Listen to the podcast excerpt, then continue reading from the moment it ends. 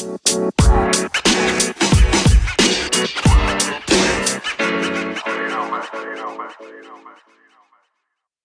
Eternal, Double O's, Black Lightning, and Rocket League woes. This is DBN News for 1120 2020. First is from IGN and written by Matt Kim. Doom Eternal Switch is now a digital only release. Earlier today, customers began to report that GameStop was canceling pre orders for Doom Eternal on Switch. IGN learned that this is not because Bethesda has canceled Doom Eternal Switch, but rather is making it a digital only release. In a statement to IGN, a Bethesda spokesperson said, while Doom Eternal is 100% on track for an imminent digital only release on Nintendo Switch, the absence of a physical release at retail resulted in canceled pre orders. They added, affected customers will receive full refunds and should contact their preferred retailer for more information. Bethesda says customers should stay tuned for more information coming later this month. So, what does this tell us? They had maybe had some focus groups or saw some information and deemed that they didn't need to do a physical copy because maybe it just wasn't worth it financially. So now it's coming to Switch digitally, which is probably a better, I don't know, way to do it. As long as it's a low download or a small download, it's not really that big of a deal, is it? Second is from IGN, written by Joe Skrebels. Hitman developer announces new Bond game. Hitman developer IO Interactive has announced Project 007, a new James Bond game. Announced in a teaser trailer, IO describes the game as a wholly original Bond story in which players will step into the sh- uh, into the shows of, or shoes of the world's favorite first favorite secret agent to earn their 00 status in the very first Bond origin story. In active development for consoles and PC, Project 007, a working title will be created by IO IO's own Glacier engine, which was used for the recent Hitman games. It's not clear exactly what kind of game Project 007 will be, but given IO's history with stealth and espionage games, the studio's Hitman model seems like a li- like seems like a potential close fit. The point about this being the first real James Bond origin is slightly confusing given that Casino Royale features Bond earning 00 status, and there has been a series of young Bond books by writer Charlie Higson. Uh, the game is being made in collaboration with Bond Movie Studios, MGM, and Eon Productions. No release date or actors have been announced at a time of writing. It's true that once in a while the stars do align in our industry, said IO CEO Hakan Abrakan in a press release.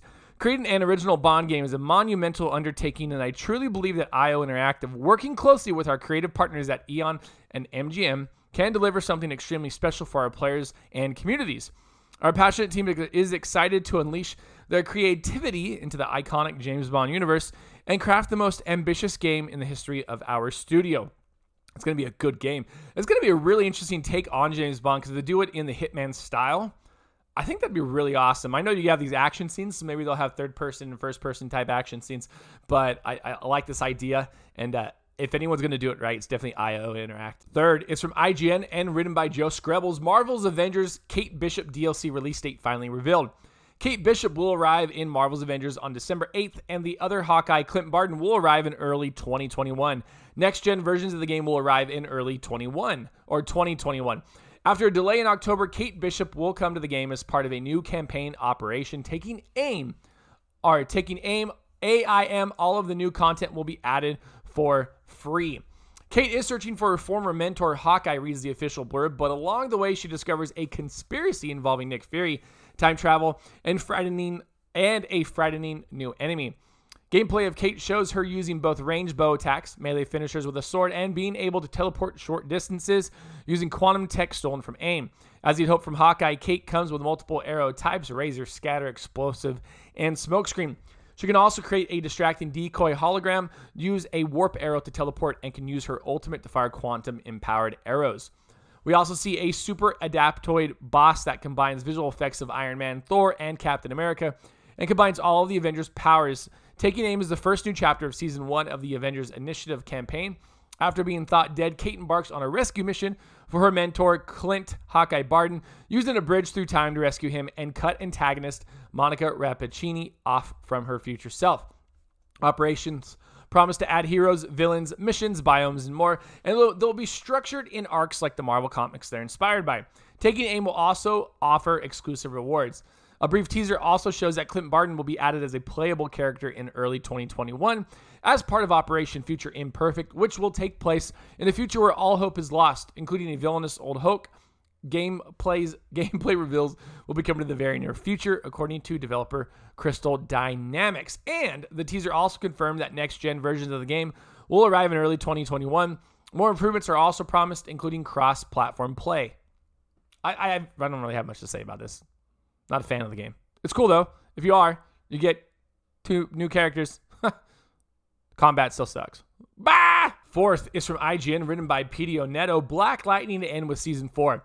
Black Lightning, back, blah, blah, blah, can't talk today. Black Lightning will end its run after its upcoming fourth season with a spin off series centered on Painkiller in the works. It was previously reported that the seventh episode of Black Lightning season four will be backdoor pilot for a Painkiller series. Salim Akil, who developed Black Lightning as well as wrote and directed various episodes of the series, confirmed the Painkiller show and thanked the Black Lightning crew in a statement to Variety. Thank you to the phenomenal cast, writers, and crew, without whom none of this would have been possible, Akil said. I'm incredibly proud of the work we've been able to do and the moments we've been able to create and bring in DC's first African American family of superheroes to life for the culture. I'm very grateful to Peter Roth, Warner Bros. TV, Mark Pedowitz, the CW Network, and Greg Berlanti for their partnership and support of my vision at every step of this journey. While season four may be the end of one journey, I'm extremely excited to usher in a new chapter and continued collaboration with the CW as we tell the story of Painkiller. Black Lightning season 4 will begin airing Monday, February 8th, which is a few weeks before the Flash season 7 and the series premiere of Superman and Lois. Don't sleep on Black Lightning. If Black Lightning is a phenomenal show, really freaking good. Uh, if you have been sleeping on Black Lightning, I say go to Netflix and start binging it, and you're going to find out it may be one of your newest favorite CW Arrowverse shows. Fifth is from IGN, written by Joseph Knoop. The Last of Us gets series order from HBO. HBO has officially ordered a series based on The Last of Us video game franchise. HBO Executive Vice President Programming Francesca Orsi announced Friday, though a series though a series based on The Last of Us had been in discussion for some time now, Friday's announcement reconfirms HBO's intent on the show and attaches a few key names to the project. Writing the series are The Last of Us creative director Neil Druckmann and Chernobyl writer Craig Mazin. Druckmann will also be executive producing the series alongside Cheryl Strauss, and she's from Chernobyl and Game of Thrones, as well as Naughty Dog president Evan Wells and PlayStation Productions Asad Qizilbash and Carter Swan. HBO is partnering with Sony Pictures Television on the series with PlayStation Productions, Word Games, and Naughty Dog all co-producing.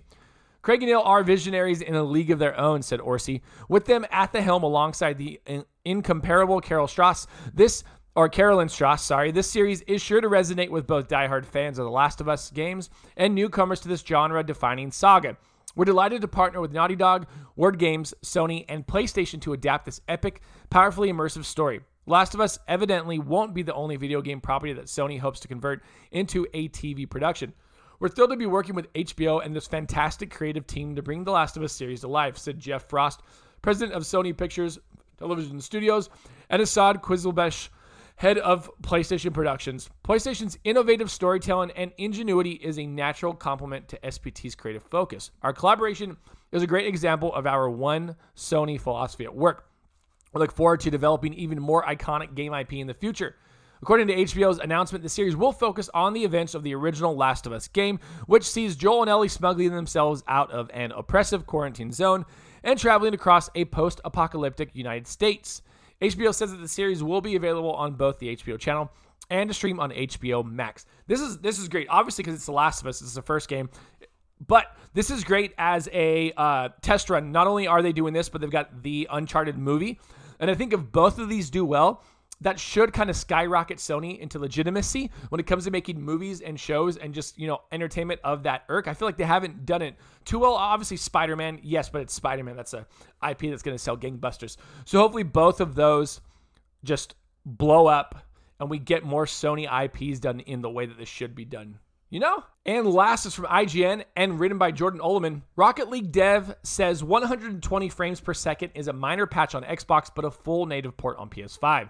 Rocket League developer Psyonix has said that while adding 120 frames per second to the Xbox Series version of the game is a minor patch, it would require a full native port on PS5. Speaking to Eurogamer, a spokesperson for the developer noted that this was due to the way backwards compatibility works on Sony's next gen console. Enabling 120 Hz on Xbox Series XS is a minor patch, but enabling it on PS5 requires a full native port due to how backwards compatibility is implemented on the console and unfortunately wasn't possible due to our focus elsewhere. Psyonix has been focusing on the game's free to play transition and updating the game's tournament system instead. It paints a troublesome picture for backwards compatible PS4 games, receiving 120 frames per second updates on the PS5 going forward. A similar Eurogamer report from last week noted that Infinity Ward had added 120 frames per second support to Call of Duty Warzone on the Xbox Series X, but not the PS5, which suggests that this stumbling block is more significant than perhaps expected. Hopefully, in the future, Sony could commit resources to create an easier solution for developers who want to update their last generation games to run at 120 frames per second on PS5. I mean, it's no secret that Sony's architecture, for whatever reason, for their consoles going what from PS3 on or PS4 on, is for whatever it's just so difficult for for devs to do this. Like, you have to jump. It looks like they have to jump through so many hoops for 120 frames per second. Where on Xbox is basically like we just flip a switch. just flip the switch and we got it. And uh, PlayStation's like, well, you see, we're gonna have to take a, a Mayan route here, and this is where it's just it's really ridiculous, and I can't believe PlayStation manages to drop the ball on something like that. That's so important, but. PlayStation going PlayStation, am I right? And that is the news for today. If you liked what you heard, want to support the podcast or any of that jazz, head on over to anchor.fm slash dadsbeardsnerds where you can support us. Next up, find us on all social media at Dad's Beards Nerds. And last, if you'd like to be part of our ever growing Discord community, find that link in our Twitter bio or the show notes for every show that we release and produce. So next time, my name is Anthony. I look forward to making more content for you.